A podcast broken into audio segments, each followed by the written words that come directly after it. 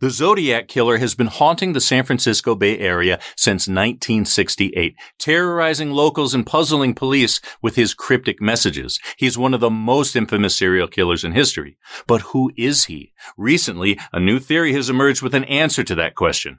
Hi there. Welcome to True Crime Recaps. This is not the Zodiac speaking. The identity of the notorious killer has eluded us for years now, and it's no secret that there have been a lot of theories about who it could be. But now, a group of volunteer investigators called the Case Breakers say they have compelling evidence that points towards a man named Gary Francis Poste as the infamous Zodiac. In this recap, we're going to talk about why they think this decades old mystery has finally been solved which would be nice, wouldn't it? With, what with the pandemic and the politics and all? As a human race, don't we deserve a win?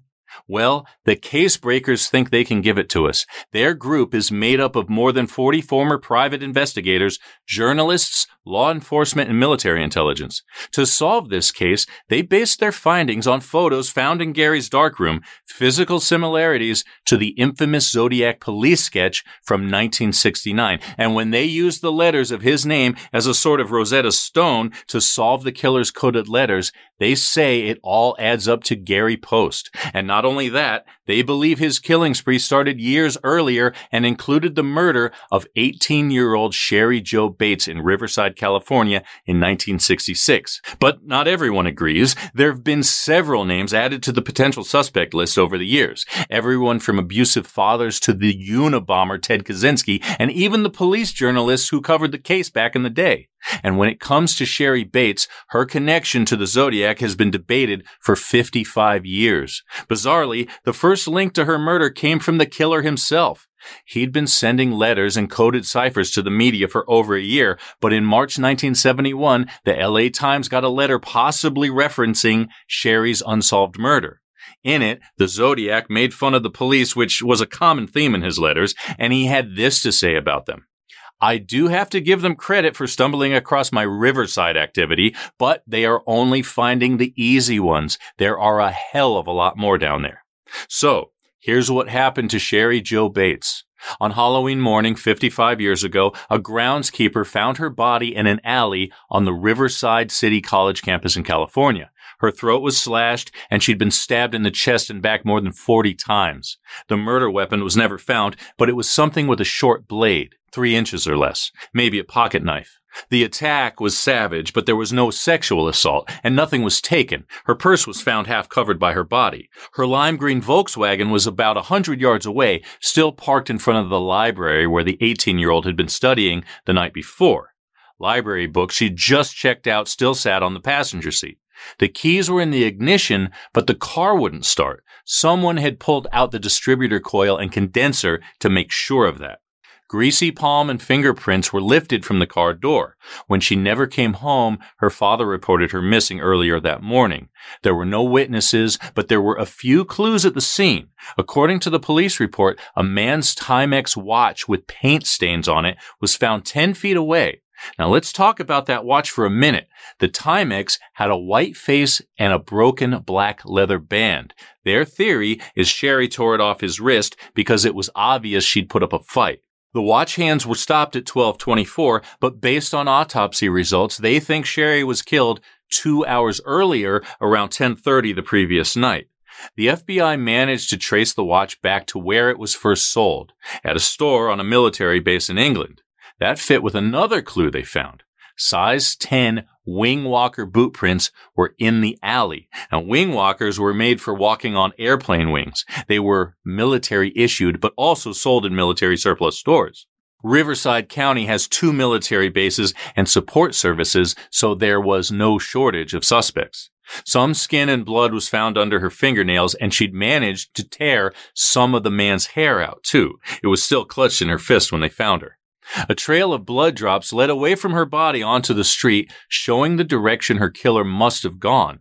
Witnesses from the library said they saw a heavy-set bearded man and an old Studebaker car, but police weren't able to track the man down. And then, about a month after the murder, the Daily Enterprise newspaper got a typewritten letter in all caps, unsigned, no symbols, and it sounded sort of deranged. It was entitled The Confession. Basically, it covered all the details of the murder you just heard about, some of which hadn't been made public at the time. The author said he pulled the distributor out of her car so it wouldn't start, and he followed her out of the library and offered her a ride. When they got to the alley, the letter says, quote, I said it was about time. She asked me about time for what? I said it was about time for her to die. All that back and forth about what time it is seems like an interesting coincidence with the discovery of that broken watch. Could her killer have cut his own watch band and left it there to taunt the police? The Zodiac has always liked doing that. So the letter goes into motive, saying only one thing was on my mind, making her pay for the brush offs that she had given me during the years prior. It went on to demand that the letter be published or more girls would die like Sherry. She was a pretty popular blonde in her freshman year at City College with dreams of being a flight attendant. She was dating a guy two years older than her. He was at school in San Francisco, seven hours away at the time of the murder. But the weekend before, she'd gone to visit him and he'd proposed. Friends say she was afraid of the dark and wouldn't have walked off with a stranger, even if she needed a ride home. That's why police say she probably knew her attacker and trusted him. They had a suspect in mind, a boy that went to a high school with her and that was rumored to have had a crush on her. But in the 90s, they tested his DNA against what they had and it wasn't a match. And what about all that DNA? With today's technology, that killer might have been in cuffs by now. But back then, in the mid 60s, DNA didn't mean as much. They managed to determine it was probably a white male, but it wasn't preserved as well as it might have been today, which means it's almost worthless now. But the hair clutched in her hand, they've still got that, and they're going to need it because Sherry's case is still unsolved. So who is Gary Poste and how did his name get connected to this? Well, it's not through forensics. The Riverside police have been silent about testing his DNA against the hair they have left from Sherry's case. Gary was a married Air Force vet living in California and working as a house painter. At the time of Sherry Jo's murder, he lived in the area and according to Fox News, he routinely visited a local hospital for follow-up care after a gun incident. The hospital was only 15 minutes from the alley where she was found in. And then there's the watch with the paint splatter on it and the military boot prints. As a house painter, he could have had a stained watch and he also served in the Air Force and would have had the type of boots described from the print. And then there's his similarity to the 1969 police sketch of the Zodiac, specifically his forehead. The case breakers point out that the scars on his forehead match the detail on the police sketch, which obviously makes us wonder, are those scars or wrinkles on that police sketch? We always assumed they were wrinkles, but now that we think about it, it makes more sense for them to be scars. Witnesses described a relatively young man, and why would they think to tell the sketch artist about forehead lines unless they were very prominent and more of a scar? If they are scars, then Gary does look similar. He got his scars in a terrible car crash that killed his passenger while he was in the Air Force. The case breakers also claim that his name is key to deciphering the coded letters the Zodiac sent to California newspapers during his killing spree, and that his name is revealed in the letters. Gary is not necessarily a new name to the Zodiac list. He's been of interest to some Zodiac sleuths for a while. He died of natural causes in 2018 at the age of 80, but before he passed away, he was interviewed by the Bay Area Police in 2016. At the time, he'd been committed to a Northern California mental health facility for savagely attacking his wife and pushing her down the stairs. People who knew him believe it when the casebreakers say he's the guy. His former daughter-in-law says being around him, knowing his demeanor and his shadiness and twistedness, he's the Zodiac. And she said the 1969 police sketch was like a bell ringer for me. I saw that and thought, that's him, totally. And she's not the only relative that thinks he's the killer. Someone else contacted the San Francisco Chronicle years ago to say Gary tried to kill him with a hammer. A girl that grew up next to him and his family agrees that he's the guy. She says Gary and his wife used to babysit her in the 70s and early 80s. He was obsessed with guns and taught her how to shoot, and she witnessed his ongoing abuse of his wife over the years. She told Fox News he lived a double life. As an adult, thinking back, it all kind of makes sense now. At the time, when I was a teenager, I didn't put two and two together until I got older. It hit me full blown that Gary's the Zodiac. His daughter-in-law also told Fox News that he targeted young men who didn't have a father figure in a way that sounds somewhat similar to a Manson family situation. She said he controlled these guys and together they formed sort of a posse and did a lot of damage. One of those guys, who wants to be known only as Will, claims he was groomed into a killing machine before he escaped this group. He says Gary was an avid hunter who would kill anything that moved. And in one of the Zodiac letters to the media, he referenced the joy of killing people for sport since they were the most fun to hunt. He also claims to have seen him burying murder weapons in the woods, and the case breakers say they have a source that has sworn statements from people who say Gary told them about his murderous alter ego. Obviously, this is a lot of circumstantial evidence, and not everyone agrees. For instance, Tom Voigt, who has been researching the killer for 25 years, told RollingStone.com that it was completely bogus and hot garbage. He runs the website ZodiacKiller.com and he's the author of Zodiac Killer, just the facts. According to him, no witness ever described lines on Zodiac's forehead. The sketch artist added them to fill it in. He says there was an amended sketch that removed some of those distinctive forehead lines, and according to witnesses, that amended sketch looks more like the killer. So let's talk about the infamous Zodiac. As you can probably guess, the Zodiac mystery goes down a lot of rabbit holes, but we're going to try and keep it simple because I'm guessing you don't have three hours to hear about this. Now, the first confirmed Zodiac murders were the shooting deaths of teenagers Betty Lou Jensen and David Arthur Faraday on December 20th, 1968. They were sweethearts just back from their first date and they were shot while they were parked in an isolated area not far from Betty's home. The next verified Zodiac murder was on July 4, 1969. Darlene Ferrin and Mike Mageau were parked at the Blue Rock Springs Park golf course when someone walked up, shone a bright light into the car, effectively blinding them, and started shooting. Less than an hour later, the killer called the police from a nearby gas station payphone claiming responsibility for the shooting and the Jensen and Faraday murders in December. But here's what he didn't count on. Mike Mageau survived and he got a glimpse of the man. Here's the description he gave police. On the short side, around 5'8", heavy set with short curly light hair, no glasses, but a large face. On July 31, 1969, the Vallejo Times Herald, the San Francisco Chronicle, and the San Francisco Examiner got letters claiming responsibility for both murders. And for the first time, the killer introduced himself as the Zodiac with the infamous opening line, This is the Zodiac speaking. Each letter included a part of a cipher that all three papers were told to publish on their front page or more people would die. This was a running theme with his letters. The next attacks happened a couple of months later on September 27, 1969. It was just after 6 o'clock that night, and Brian Hartnell and Cecilia Shepard were enjoying a picnic at Lake Berryessa in Napa County when she noticed a man walking towards them. Before he reached their blanket, he ducked behind a tree, and the next time she saw him, he was wearing a black executioner style hood with a white crosshair symbol and clip on sunglasses over the eye holes. Like the other attacks, he was carrying a gun, but this time his MO changed. He told them he was an escaped prisoner and he was there to take their money and their car and escape to Mexico. He made them tie each other up with some clothesline he brought with him. When neither of them could move, he stabbed them over and over, but miraculously they managed to survive long enough to call out to a nearby boat for help.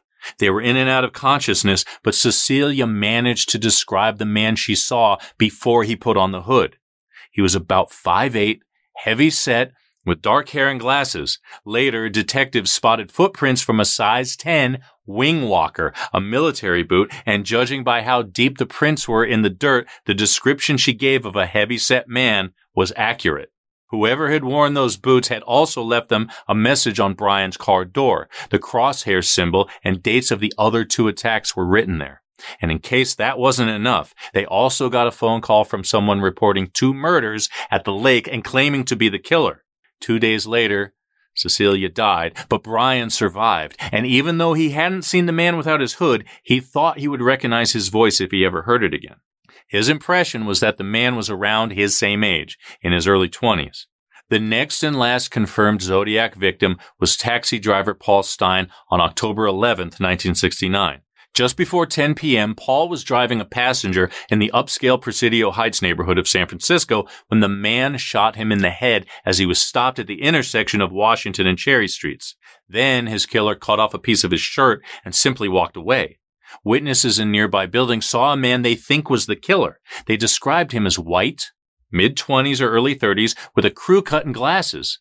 Police got to the scene within minutes, but Thanks to some mix up, they didn't get that description of the shooter. Instead, they were told to be on the lookout for a black man. Meanwhile, the police actually saw a man who matched the witness description in the area at the time, but they didn't detain him. Later, the Zodiac himself mocked them in letters he sent the San Francisco Chronicle while he was taking credit for the murder. And just in case there was any doubt, he included a blood-stained piece of Paul's shirt. In the same letter, he also threatened to kill school children next, saying, I think I shall wipe out a school bus some morning. Just shoot out the front tire, then pick off the kiddies as they come bouncing out. This killer was proving to be a chatty guy. The Chronicle got a greeting card on November 8, 1969, with another piece of Paul's bloody shirt and another cipher to print on the front page, along with a warning that he was going to do his thing if he was ignored. He added the words, Des, July, Aug, Sept, Oct equals 7. They figured it might be referencing other unidentified victims. The Chronicle got a seven page letter the next day. This one said police actually stopped him near the Paul Stine murder to ask if he'd seen anyone suspicious. He told them a man had run by with a gun and they took off. He thought that was pretty funny. He also said the descriptions of him were just disguises, and when he wasn't doing his thing, as he called it, he looked totally different. He claimed he used airplane cement on his fingertips to prevent him from leaving fingerprints on the scene, and any prints the cops had from the cab, he claimed he planted there. He also said he was going to stop taking credit for his crimes and no one would know when he killed again. Here's a quote.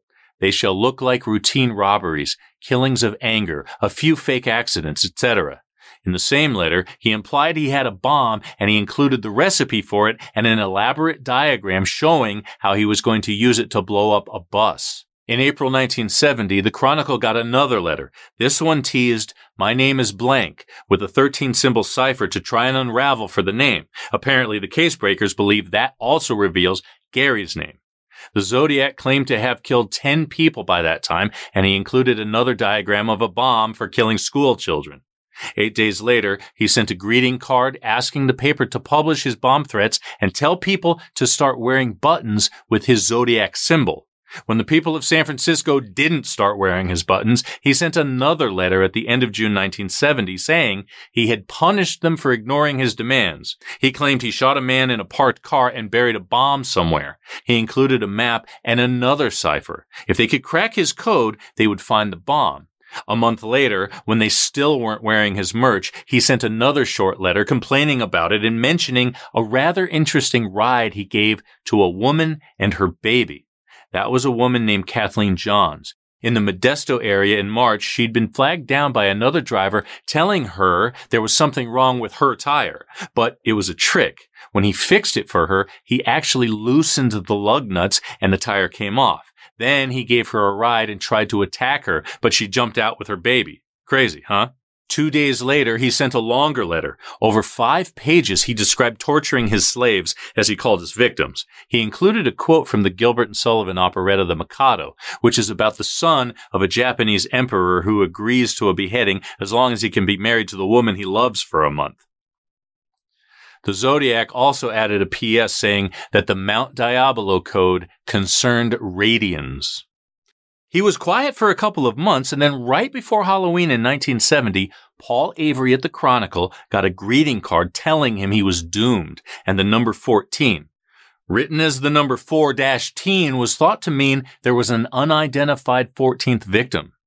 Then Zodiac went silent until January 29, 1974.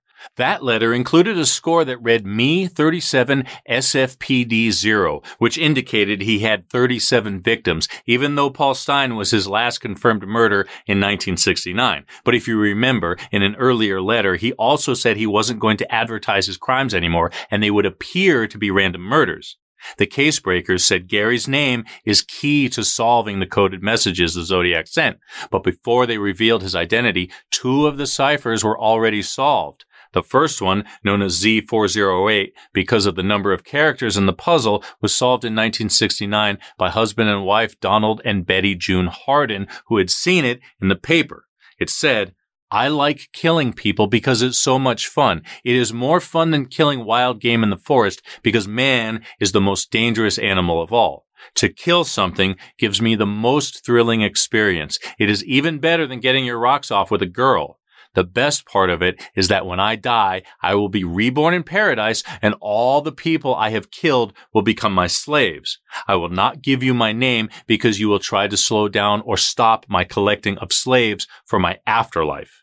The next cipher, called Z340, stumped everyone for 51 years. It was finally solved in December 2020 by a team of citizen sleuths.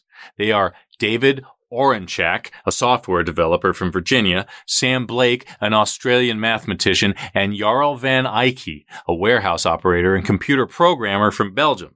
It said, I hope you are having lots of fun in trying to catch me. That wasn't me on the TV show, which brings up a point about me. I am not afraid of the gas chamber because it will send me to paradise all the sooner because I now have enough slaves to work for me where everyone else has nothing when they reach paradise. So they are afraid of death. I am not afraid because I know that my new life will be an easy one in paradise death.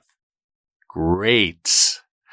The TV show he mentioned was a local talk show called The Jim Dunbar Show. Two weeks before that cipher was sent, someone called into the show claiming to be the Zodiac. I guess he took offense. The last two ciphers, known as Z32 and Z13, are still unsolved, although a French engineer named Faisal Ziraoui claimed to have solved them in June 2021, and he told the New York Times that the puzzles revealed a different name, Lawrence K. Lawrence, who also went by the last name Kane, has been a popular person of interest for Zodiac sleuths for years. He died in 2010, but his name was linked to this case because he worked in the same Lake Tahoe hotel and casino as Donna Lass, a nurse who disappeared in 1970. She's long been considered to be a victim of the Zodiac thanks to a cryptic postcard he sent the Chronicle featuring an ad for a Lake Tahoe condo and the words, past Lake Tahoe areas and sought victim 12. Her body was never found, but the case breakers say they can place Gary Poste in Tahoe at the time and even hint that they may know where her body is buried. But as of right now, her disappearance remains a mystery. So why is Lawrence Kane such a good prospect? For one thing, he served in the Naval Reserves, which is where he might have learned how to create the ciphers that have baffled people for so many decades. A 1962 car accident left him with a brain injury, which could be the reason for the seemingly uncontrollable urges to kill that the Zodiac mentioned. But even before the accident, he wasn't a great guy. He was arrested for peeping in 1961 and for prowling in 1968, according to biography.com. As early as the 1980s, a detective named Harvey Hines was convinced he was the killer and Darlene Ferrin's sister ID'd him as a man who was pestering Darlene at the restaurant where she worked. And one of the police officers who saw the suspect after Paul Stine's murder says Lawrence is the guy who looks most like the man he saw. And remember that woman and her baby who was actually in the same car with the Zodiac? She also says Lawrence looks like the guy who tried to attack her that day. So why has he never been arrested? Well, like all the names on the is he or isn't he the Zodiac killer list, there's no actual forensic evidence linking him to the murders. And experts say his handwriting was not a match to the writing found on the letters. Another popular person of interest for Zodiac sleuths is Ross Sullivan, mainly because of his connection to Sherry Bates, Ross was a student at Riverside City College when Sherry was there, and he worked at the library where she was last seen. According to the History Channel, his coworkers said he was creepy, and after the murders, he disappeared for several days. He also wore glasses and kept his hair in a crew cut similar to the 1969 police sketch. He had also been hospitalized several times for bipolar disorder and schizophrenia. He wasn't in the armed forces, but he did like to wear an army jacket and military style boots. And the reference to the Mikado musical by Gilbert and Sullivan might be a clever reference to his last name. And then there's Arthur Lee Allen, the only official suspect ever named by police. Unfortunately, Arthur died of a heart attack in 1992 without being charged. He was a convicted child molester who had the same type of gun used by the Zodiac and he wore the same military style boots and a watch with the Zodiac's crosshair symbol. He was questioned by police in 1969 and again in 1971 after tips came in pointing to Arthur. Plus, Mike Mageau ID'd him out of a police lineup as the guy who shot at him and Darlene at Blue Rock Springs Park. Bloody knives were found in his car, but he said he used them for killing chickens. What the? He served in the Navy but was dishonorably discharged for sexual misconduct. The same reason why he was fired from his job as a schoolteacher. They searched his house but couldn't find anything else tying him to the murders. And in 2002, they tested his DNA against a small sample they got off a stamp from one of the letters. And it wasn't a match, but anyone could have licked that stamp. And the sample was so small that it was hard to be tested accurately against. And speaking of those letters, police say they got handwriting samples from both his right and left hand, and it wasn't a match to the Zodiac's. But how hard would it be to disguise your handwriting? Unfortunately, preserving DNA wasn't a priority when the Zodiac was terrorizing California, so there's not really too much available to prove that anyone is the Zodiac without some kind of confession or solving the ciphers to reveal his name beyond a shadow of a doubt. As for this latest claim about Gary Poste, well, who knows? He might be the Zodiac killer, but then again, these other suspects also sound like they might be the Zodiac killer. And these three names are just the tip of the iceberg. There are many other people named over the years with just as compelling circumstantial evidence to back them up. But for now, according to the FBI, the Zodiac killer case remains open. And as for Sherry Bates, the Riverside police say her murder is not connected to the Zodiac. But the reason why is also hotly debated. A year after she was killed, the police got another letter. This one was handwritten and it said, more will die. In 2016, investigators got an anonymous typed letter apologizing for sending the handwritten letters back then. They called it a sick joke made by a sick teenager at the time. They used DNA from that 2016 letter to track down the author, and they were eventually cleared as a suspect for Sherry's murder and the Zodiac killings. But the thing is, that typed confession was a different type of letter altogether. That letter included details only the killer would know, and it appears that this person only confessed to sending the follow-up handwritten letters. So, it's all a huge puzzle. It would be fantastic to get it solved, though, wouldn't it? So here's hoping the case breakers have more to back up their claims than just random coincidences. But they do have a lot of confidence. They're also working on the murder of Jimmy Hoffa and the DB Cooper hijacking.